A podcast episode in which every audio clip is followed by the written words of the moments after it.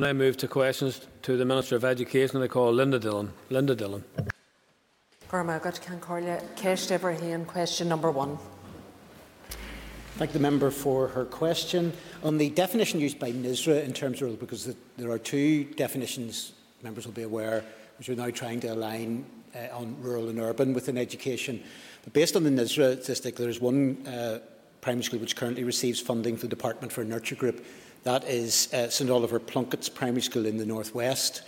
Uh, on the, I suppose, other definition, which is sometimes used for sustainability between urban and rural, which may be a little bit out of date, uh, of the original 31, I think about 22 would have been uh, deemed as urban, and on the new 15, five are Belfast-based and 10 are based outside of Belfast. But in addition to the direct funding on the uh, for a nurture group within the school. Uh, as part of the process of funding uh, this year and ongoing, all educational settings, including rural primary schools, will have access to a nurture approach in education uh, programme throughout the education uh, authority. The aim is to try and mainstream it across the board within schools. Supplementary, Linda Dillon. Garmagat, and I thank the Minister for his answer. Could the Minister confirm that a full rural proofing exercise was carried out? And I, I understand what you're saying in terms of the, the first and second definition. I think the second definition can be ruled out in that it is considered by some departments that anything outside Belfast is rural, and that is not the case.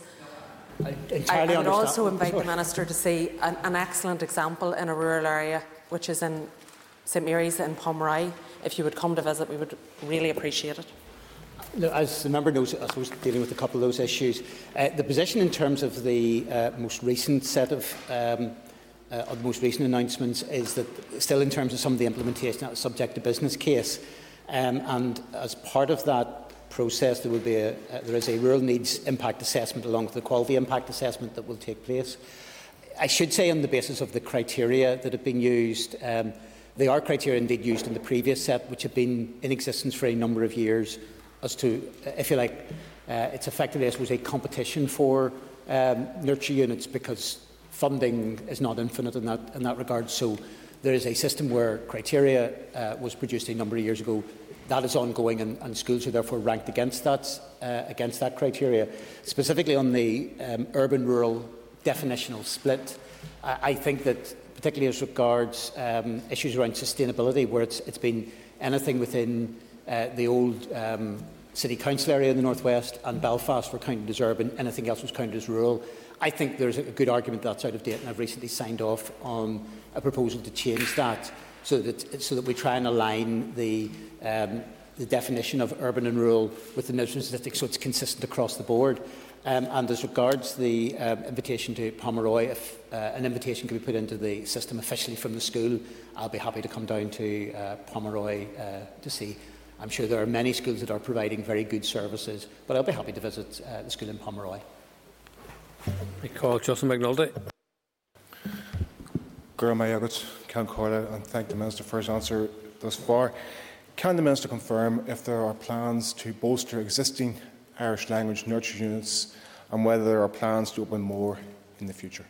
Well, the position, I think, is that all groups should be treated on the basis of equality. There were originally, I think in different sections of um, funding in terms of nurture units. I think originally 20, then it moved to 30, then to 32. Uh, I think there's, of those 32, one dropped out of it, and there's recently been another 15 that has been put in place.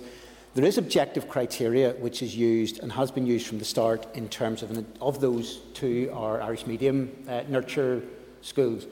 I think all schools are treated according to the, the set criteria um, and then treated, treated equally because I think that in terms of opportunities, whether you go to a controlled school, a maintained school, an integrated school, an Irish medium school.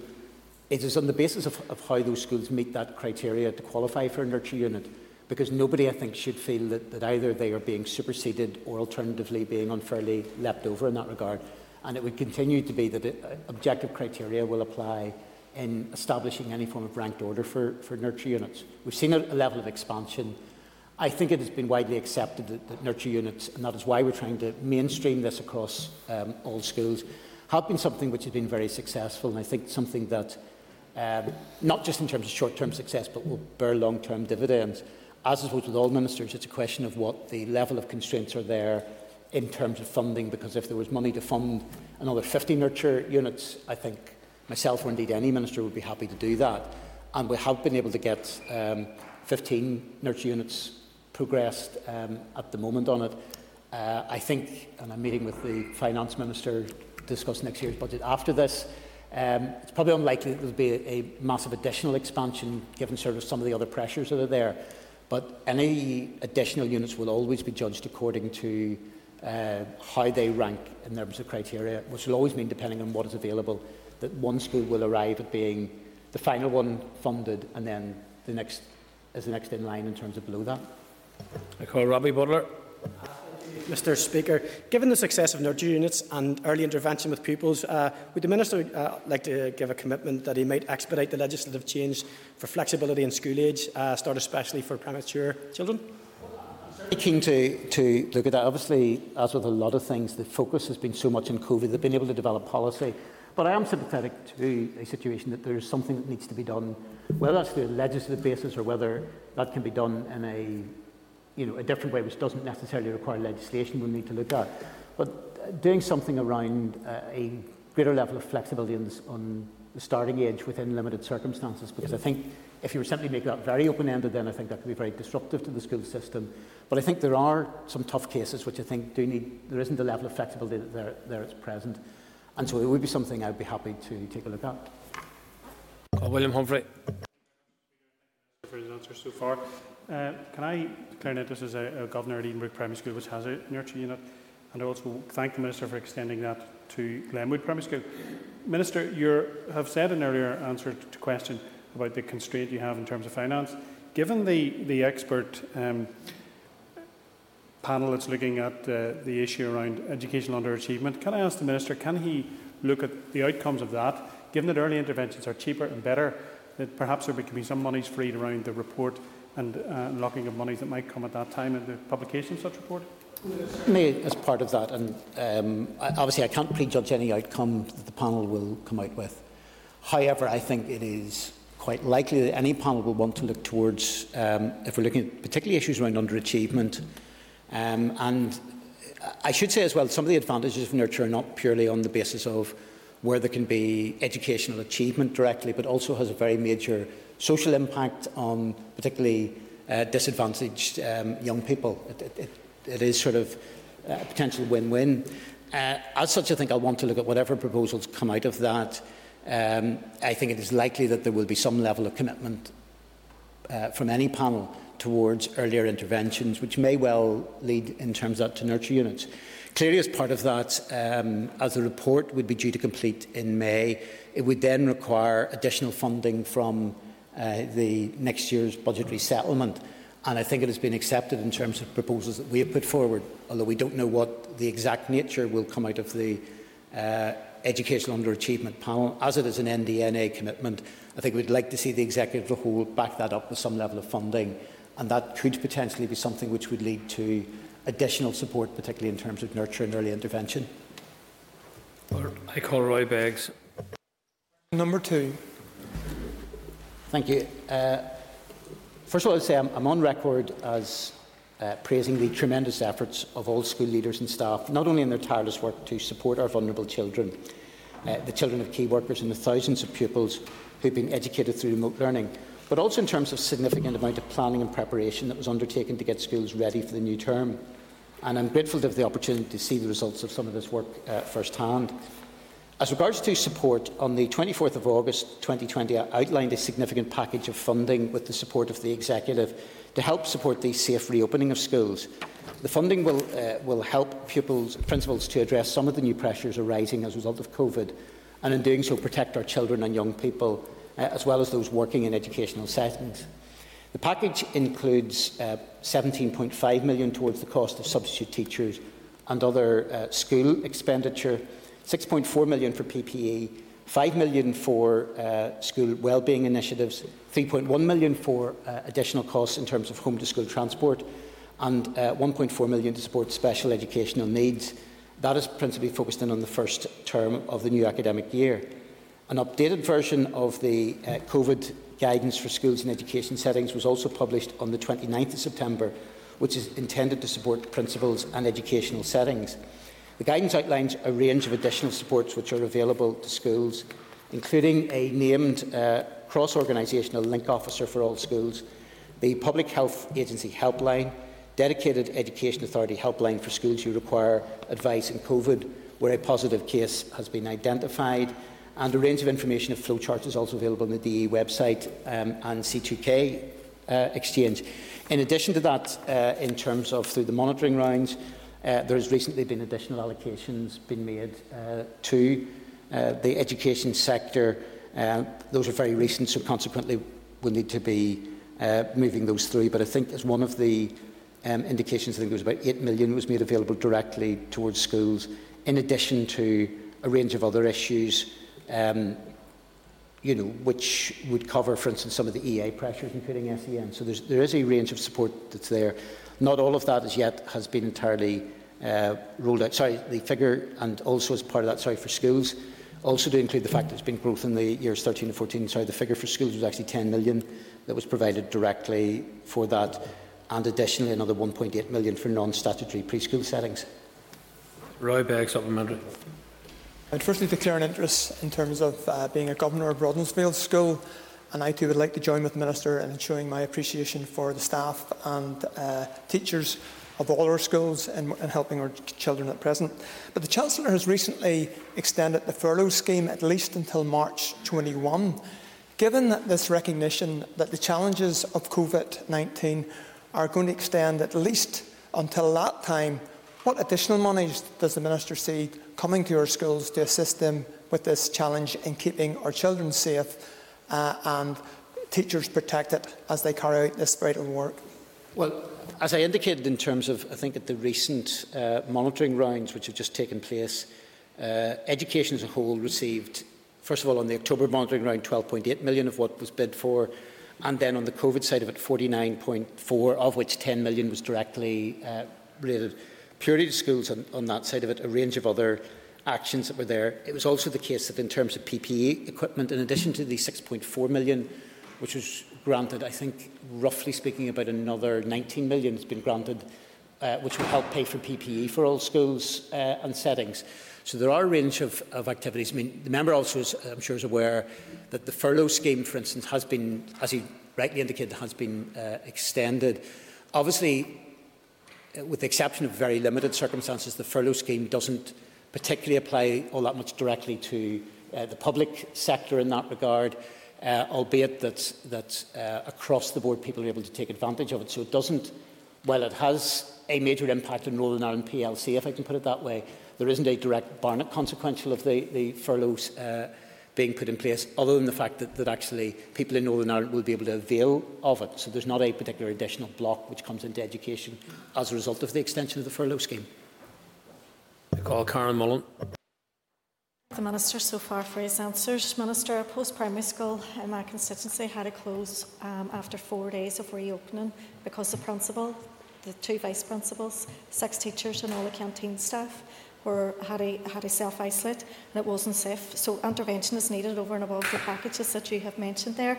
I've highlighted with both yourself and the health minister the burden on principals in relation to tracking and tracing. I ask both your departments to work together to significantly enhance PHA's capacity and skills. Can you give us an update on the progress? Okay. On A couple of those issues. Obviously, in terms of uh, PHA, I think it's uh, there is sort of a wider issue for the executive in terms of PHA obviously falls within the remit of the Department of Health. There is a wider um, opportunity, I think, that as we need as move ahead to increase the availability of, of tracking and tracing. We've seen um, a situation, I think, within schools. I think there will be. Uh, I think we'll be working with the Department of Health on a pilot scheme to ensure that actually that, that testing can be turned around at a quicker rate. And we've seen some examples, for instance, in England, where uh, they're doing sort of daily testing. So I think that is something that is moving on. Directly speaking, I suppose, in terms of the, the tracing people, uh, there is, I think, in terms of the protocols, and I appreciate this does create a burden for schools, but where there's someone has tested positive directly, particularly of a, of a, uh, a school student, uh, that the school is probably in the best position to identify those who've been directly close to those who've been sitting next to, and that is the role which I think schools play in providing that level of information. I'm glad she raised also, I think, uh, the issue specifically, I think, where we've seen probably a bigger problem at times in some areas is where there has been um, community spread within adults on that basis, and that has obviously impacted on staff. Sometimes as well, some of the media reporting is not always entirely accurate. So I understand, I've heard two slightly conflicting dates mentioned, but there was mention made, I think, in the school in question of, on the media of a fortnight of, of closure of remote learning. That is not the case, and I'm glad I think there's the opportunity, but I understand that I think possibly on Thursday of this week there'll be uh, following a deep clean, and there will always be a knock-on effect on that on that basis. On it, it is the um, uh, the intention in terms of the way that the money has been made available for substitute cover, because you can get a school which is hit quite heavily It is on the basis then of drawing down as much as possible within what is available on the basis of need rather than a top sliced allocation per school um, on that basis because we've seen, for instance, on Time's that basis. Minister. Sorry, about half schools that there's been no cases at all, others where it's been deeper in that regard. So it's actually got to, be, to respond to the needs. Apologies. Thank you. Uh, call Sinead Bradley. Mr Speaker. Uh, does the Minister agree with me that there is a real need now for a working group to be set up with stakeholders from across the educational sector to help you, inform you on your decisions in the weeks and months ahead? I agree, but there's already been a stakeholder group set up. from the point of view of the advice that's been there, there's been a stakeholder group of school principals that have been meeting regularly and continue to meet and will be informed, and indeed around a range of issues will provide that level of, uh, of work. In addition to that, there will also be discussions at times with, with the trade union representatives as well. So there is a stakeholder group. And to that extent, now, I think where there's a balance sometimes to be struck, sometimes in education, as with other things that have happened within COVID, there will be times where there has to be very quick reaction to things, which will not mean that you can have everything convened. And if you were going to, and it's the balance between trying to get that level of consultation and be able to respond quickly, but a stakeholder group from that point of view of school principals, representing I suppose, um, or at least encompassing um, all sections of education, so including all the different sectors, including primary, post-primary, at post-primary level, selective and non-selective, encompassing special schools as well. I think it's around about 20 school principals that we have uh, within that group who act as a level of, of sounding board and level of discussion. So that group is already there.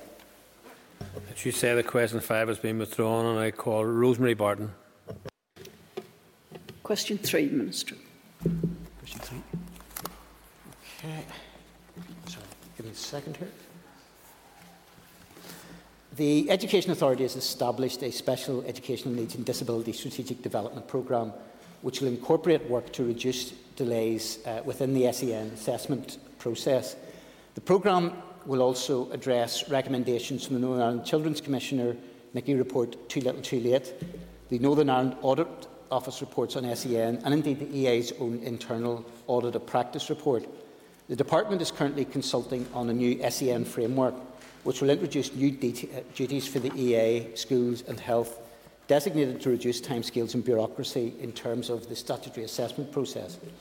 Actions are also ongoing to reduce delays in the statutory assessment progress through the EA's uh, um, improvement plan and the joint health and education notification referral and statutory assessment um, action plan known as NRSA for short. Uh, I've established an SEN governance group to provide strategic oversight and coordination of the uh, overall programme of improvements within EA and the department And this group will provide uh, an assurance that the Department and the EA are working collaboratively to improve processes and, and procedures to achieve better outcomes for children with SEN. Rosemary Barton, supplementary. Thank you, Minister, for your answer so far. Minister, you'll be aware there are also long waiting lists for autism spectrum disorder assessments. Now, while I understand these are to be completed by the medical profession, this, however, has a knock on effect when children are being assessed in school by the school psychologists. Can you commit to working with the Health Minister to reduce this assessment time for the educational benefits of our young people? I'll be very happy to. I think it's important that is part of this. And I think that uh, this is about, and if, again, I suppose, like a lot of things, if there was simply a, a single intervention, would you mean that things would work quicker? I think it would have been taken sort of some time ago. So it's about trying to reduce the level of bureaucracy. we have seen in terms of um, speed of statements, while it's still far too long, there has been um, a reduction in terms of uh, the time taken um, on uh, assessments, and that is starting to work through the, the system. Obviously, COVID in and of itself, where there's direct individual assessments, has created its own problems, and we're trying to work around those. But I, I'm very happy to give that commitment to work uh, with the, um, the Health Minister and to continue to work between the two departments to try to make sure that we improve the lot for um, anybody with autism or indeed in the wider special educational needs. I call Jemma Dolan. Minister, you've touched on this briefly in your previous answer, but can I ask you for your assessment on the impact uh, that the onset of COVID has had on referral waiting times of primary school pupils for special educational needs assessments and what action you're taking to address this? Well, to be fair, I think despite COVID, there has been some levels of improvements. So, um, for example, on the, the basis between July and September, the percentage of statements that completed within time, I think, rose by about 11% on that basis. So there, there, are, there are some positives. And indeed, as part of that, uh, and that is across the board, I know the member had um, realised uh, and mentioned in terms of, I think there's, uh, there's been improvements within Fermanagh South Tyrone, for instance. Um, and indeed, uh, in terms of what I think was something that was very unacceptable, on the basis of the number of children, for instance, who are waiting more than 40 weeks, which would be 14 um, outside of that, there's been an 83% improvement where that number's gone down from 265 to 44.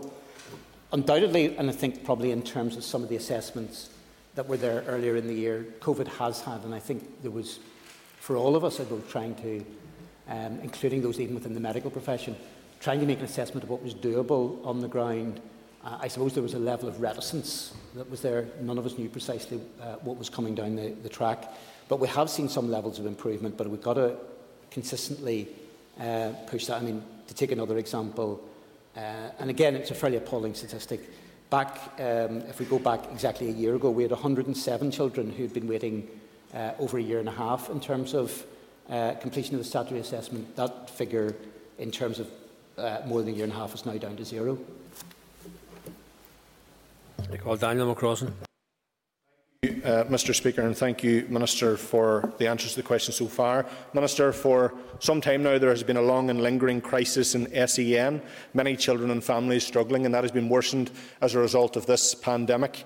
Minister, do you feel your department is doing enough to support those families, particularly in the absence of schools that have, been, have proven vital uh, to these children and their development over the course of the last number of years? And do you feel it is satisfactory, Minister, that SEN schools were not included in the Engage programme funding, which is vitally important and has angered quite a lot of parents? I've indicated, first of all, as regards to the SEN bit, that I've directed EA to be working directly with those schools then to actually provide individual interventions and where they can provide that level of support. And EA, there's a, an onus on them to, to do that.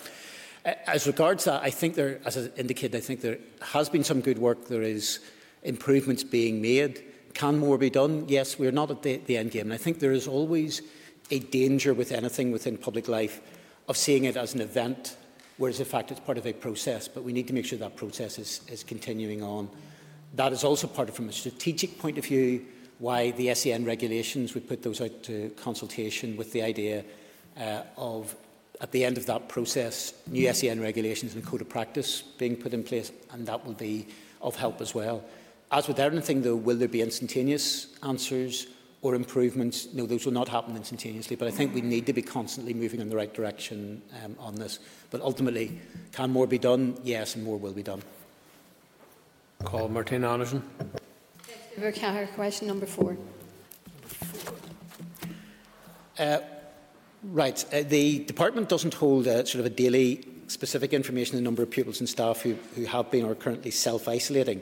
However, pupil, we do capture pupil attendance data uh, using the school information management systems, using uh, a reapportioned attendance code, which is not uh, solely sort of for COVID. That is over the first couple of months averaged about 2% per week. It reached a peak point um, in the week commencing the 12th of October at 5.6%. Those are on the basis of uh, where pupils are receiving direct uh, uh, support learning and indeed engaging directly in remote learning uh, via sort of self-isolating or shielding. Uh, as regards uh, teachers, and again, the, the overall figures we had uh, were produced by PHA, who monitor the figures, had identified uh, prior to the Halloween break that I think the figures were in total there were about a little bit over 2,000 pupils, sorry, 2,000 um, who were in some way connected with schools. The breakdown of being about 1,400 of those being pupils and about 600 being staff. That over that eight-week eight period, cumulatively, um, had uh, uh, had tested positive for COVID. And indeed, again, the fluctuation is largely speaking that the figures within schools largely reflect what is there within, um, within the wider community. As regards staff, the most recent available figures are for the 13th of October and show around about 90% of teaching and non-teaching staff were on site on that particular day.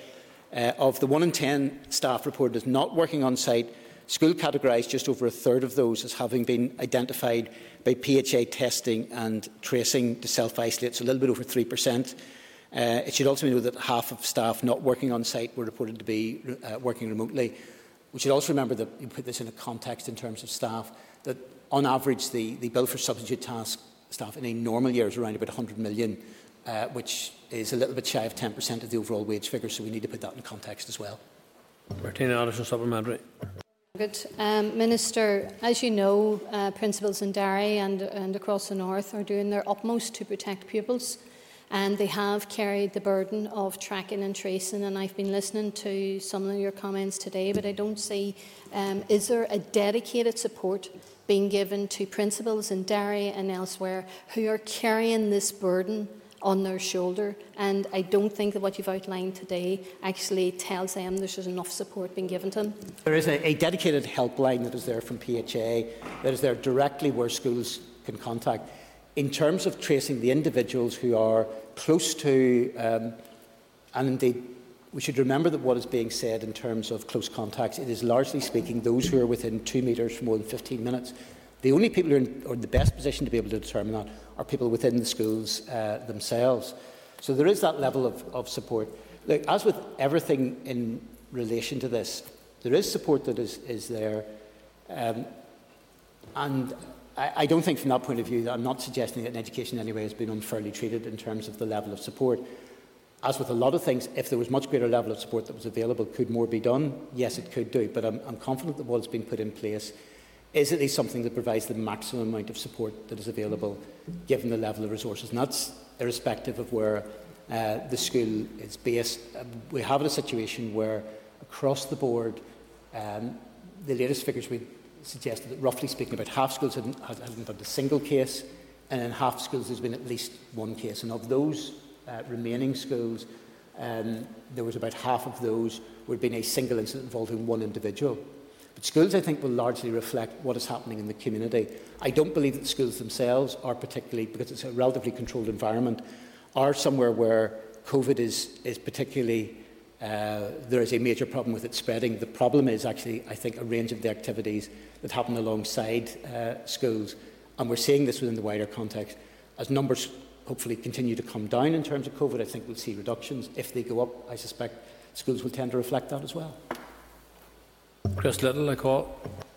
Mr Speaker, can I ask the Education Minister how many P7 pupils have had to self-isolate since schools reopened in August?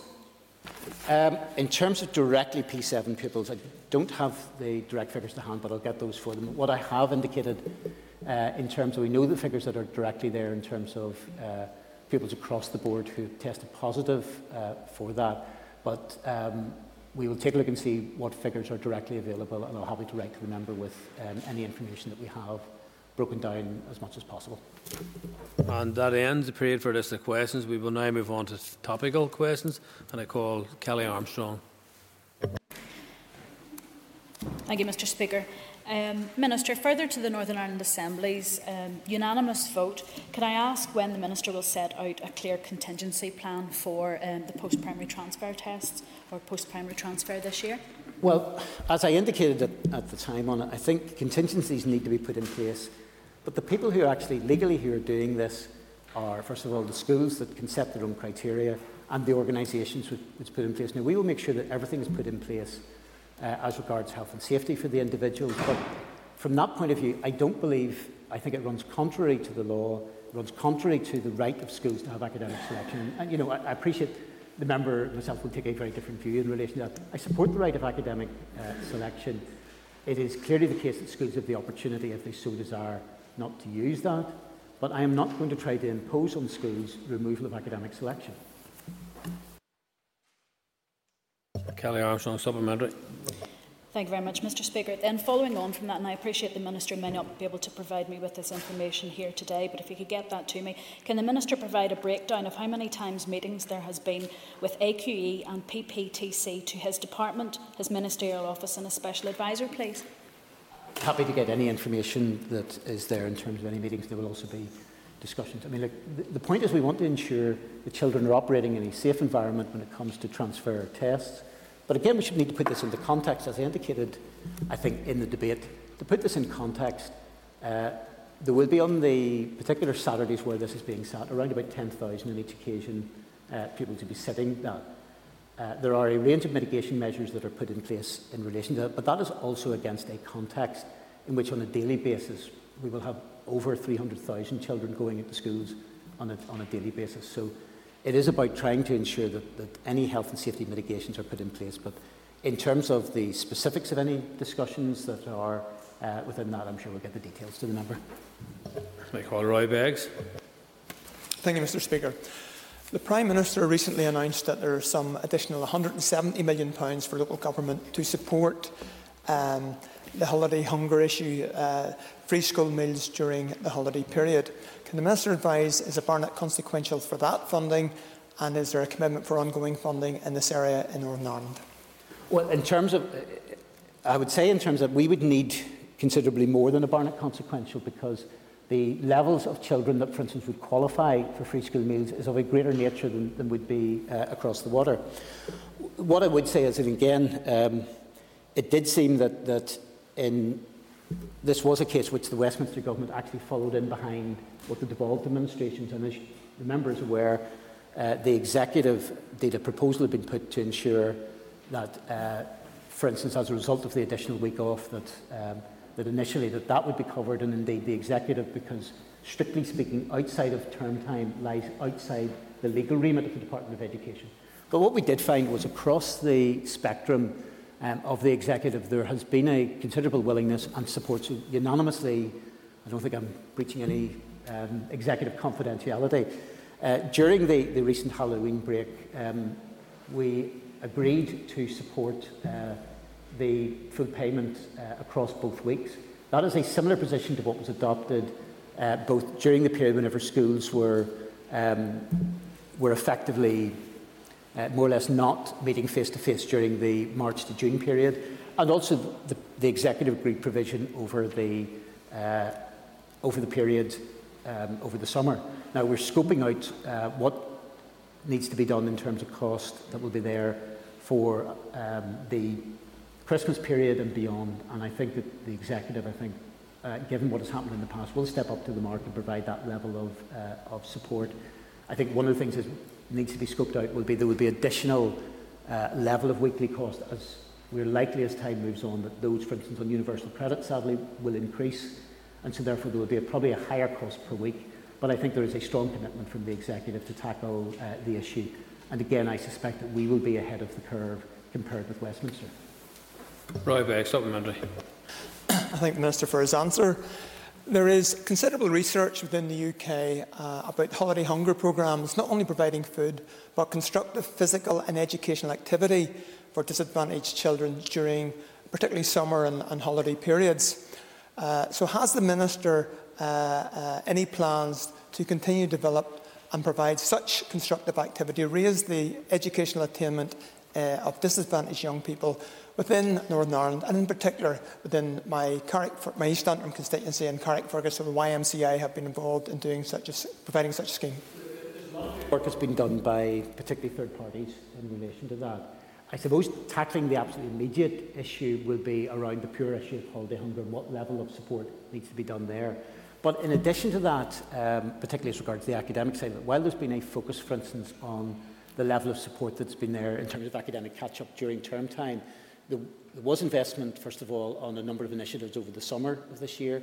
There will be, through youth service, a range of um, very bespoke interventions uh, that have taken place. One, I suppose, one area where there's maybe been a little bit of constraint in terms of some of the uh, direct help that's able to be done um, has been particularly, there's been a limit maybe on what can be done directly through youth activity through COVID and the, the ability to have, for instance, while there have been bespoke summer schemes, to have those as wide as they ideally should be uh, has been limited a little bit by, by COVID. Hopefully, again, we will move to a situation which we move away uh, from that. But the work, particularly of the youth sector in this, uh, is critical, and I pay tribute to the hard work that they have done throughout this. Sometimes not particularly uh, as well recognised, perhaps, as, as uh, what is there in the more sort of formal education system.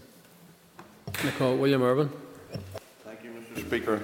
Uh, could the Minister outline how many digital devices have been provided to pupils and how his department is dealing with the issue of internet con connectivity uh, for the pupils whose families are financially disadvantaged? In terms of the uh, amount of figures, I think um, in terms of the level of, of uh, support that has been there, um, we've been in a position where, obviously, with a three-stage process, As of um, 31st October, there's about 8,300 devices had been directly sort of uh, put out. In addition to that, there's also been the EA has um, obtained uh, a number of um, the MiFi devices in terms of uh, quality with built-in data allowances. We work closely in terms with uh, BT in terms of that. I mean, one of the challenges here, there's, there's roughly, I think, still about 3,000 in the system that there's available to, to draw down on. But I think we've also indicated that uh, if there's a need for further within this year, we'll be looking towards DOF to see if there's any additional capital can be drawn down uh, within that. That has effectively been focused in on uh, a range of groups, but particularly on a socio-economic disadvantage uh, side of it. And I think the, the, the level of connectivity is also critical because there will be, particularly in some rural areas, where you can have all the devices in the world until there's actually that connectivity rolled out which is why I suppose that we need to ensure that uh, my colleague, um, the Economy Minister, is rolling out the Project Stratum to try to ensure that broadband width is, is um, then escalated within those areas as well, to try to make sure that we've got that uh, marrying in between the, the two. William Irwin, supplementary. Thank you, Minister, for your response. And and we are aware that additional funding was offered to schools to assist in providing extra assistance to children catching up on lost time in school. Will there be further funds available for schools in this regard to widen the availability of this extra assistance to enable more pupils to benefit? Well, as I said, we'll constantly be exploring what is needed in terms of direct digital devices. There's been so far a package which was agreed by the executive of 12 million uh, that has gone into the uh, programme in terms of catch-up There were a number of smaller initiatives over the summer, but the main one being about 11.2 million, which is into the Engage programme. That will take us up to uh, the end of March of this year, and we will need, as a department, to bid for probably around about four to five million to complete the project uh, in terms of in terms of June, uh, and that will have positive spin-offs not simply in terms of what is there for pupils, but uh, also I think will provide some levels of additional opportunities, for instance, for substitute teachers on the, the, list to be able to provide that direct level of intervention. There is the opportunity given to schools to be able to uh, apply that money in a way which uh, they can decide where it is best placed. And there will also be, in addition to that, Uh, because that is obviously on the pure academic side of it. There will also be additional money which will be very shortly distributed in terms of mental health and well-being, but we have specific support on COVID beyond simply what will be provided um, under normal circumstances in terms of that, that issue, because it's both a healthy mind, um, both sort of from a mental health point of view and from an academic point of view, and it's about marrying in the two. Call Trevor Clark. Thank you very much, Mr. Speaker. Minister, it's all too well documented in terms of special education and the assessments and indeed the waiting times, but can you give us an, an outline of the impact of the coronavirus is having actually on that assessment process? Well, I think as I indicated earlier, uh, we have seen in terms of the assessment process, uh, there have been very big figures previously. We've seen a levels of reduction. So, for example, in terms of meeting the statutory assessment period, there has been an improvement, um, particularly between June and September, on the levels of those uh, that are, if you like, being met within time. There is also, I think, provision as indicated for those at the far end of the, the scale who've been waiting for a very long period of time, we've seen over the period of the year that number coming down from 107 who are waiting, I think, 80 weeks or more down to zero on that basis. It is part of an overall process. There's no doubt, I think, that some level of disruption took place, uh, particularly during the spring term, uh, in terms of the levels of direct assessment that were there. And again, as part of that as a society as a whole, there was a level of barriers where, where people were maybe feeling a bit uncertain over what, uh, what could be done and what, what couldn't be done. And indeed, probably the lines of communication were not as strong as, as they would be under normal circumstances as well. Trevor Clarke, supplementary. Uh, can I thank the Minister for that answer? Would the Minister attribute any of that to actually remote working within the education setting and maybe give an assessment actually how many people are continuing to remotely work and when he anticipates those people will be back to work as normal? Well, in terms of, um, given indications earlier on in terms of uh, staff within schools, um, I think within the broader process of what's happening, for instance, in terms of educational psychologists, in terms of health, I, don't have those figures directly uh, to hand. What I would say is, I think, again, from my experience of having seen some special schools, I think there is a critical intervention, particularly that is there, where that face-to-face -face teaching is taking place. I think that is of benefit throughout the system, but it's particularly pertinent for those in special educational needs. I call Paula Bradshaw.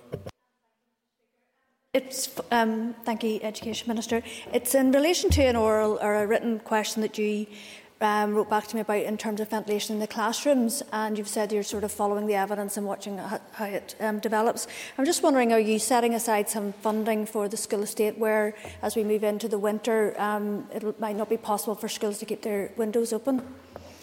Well, look, there's direct PHA advice in terms of the, the maximum amount of ventilation we can, we can take place uh, that can be provided. Now, I, appreciate, and I think schools have also got to apply this from a sensible point of view, because I know I've also had some parents who've contacted saying the windows open. Why are the windows open? Well, it's actually to, to have ventilation. But then I think that does mean that schools will need to also have a level of adaptation. For example, even just in terms of what way they will look at school uniforms and whether uh, you know, there's extra layers of clothing, whether there's additional bits. I think there's got to be common sense solutions in, in connection with that. Uh, the money that was being made available, available to schools will meet a range of um, issues, and it's not by its nature hypothecated to say, you know, you need to spend this on a particular way. So there's a level of freedom given to schools uh, that, that will be there. You know, there is obviously a concern that if you've got high levels of ventilation, that there will be some knock-on effect in terms of additional colds or whatever. But as with a lot of things with uh, meeting the challenges of COVID, you know, there is not there's rarely a solution which then produces something so virtuous that it doesn't create some level of complications with it as well. Paula Bradshaw, supplementary, with about a minute and a half left. Okay, is that you relinquished? Okay, members, uh, Matthew O'Toole. Speaker, got in very brief. I'll get in very briefly. I'll try and be concise. Uh, Minister, whenever your panel, uh, expert panel on educational edu uh, education underachievement comes back, if they find that academic selection is a clear cause of educational underachievement among disadvantaged people, will you take action? Well, uh, to use it, um, maybe without upsetting other people in the House, the, the education panel hasn't gone away, you know, in that, that regard. So in terms of educational underachievement, they are actually continuing to make, they're receiving submissions and indeed making a range of that. Specifically, the, the issue of transfer between primary and post-primary, is largely focused in on the wider review of education. The terms of reference, I think, have been certainly I've, I've signed off on them going to the Education Committee in terms of draft terms. That will still have to go through the Executive. So that's probably the best place uh, for that. And I think there is always a danger in terms of underachievement um, that particularly the media will focus in on what happens at 11 when actually a lot of the lessons are really what happens much before that. And time is up. And could I ask members to take your ease for a moment or two? Thank you.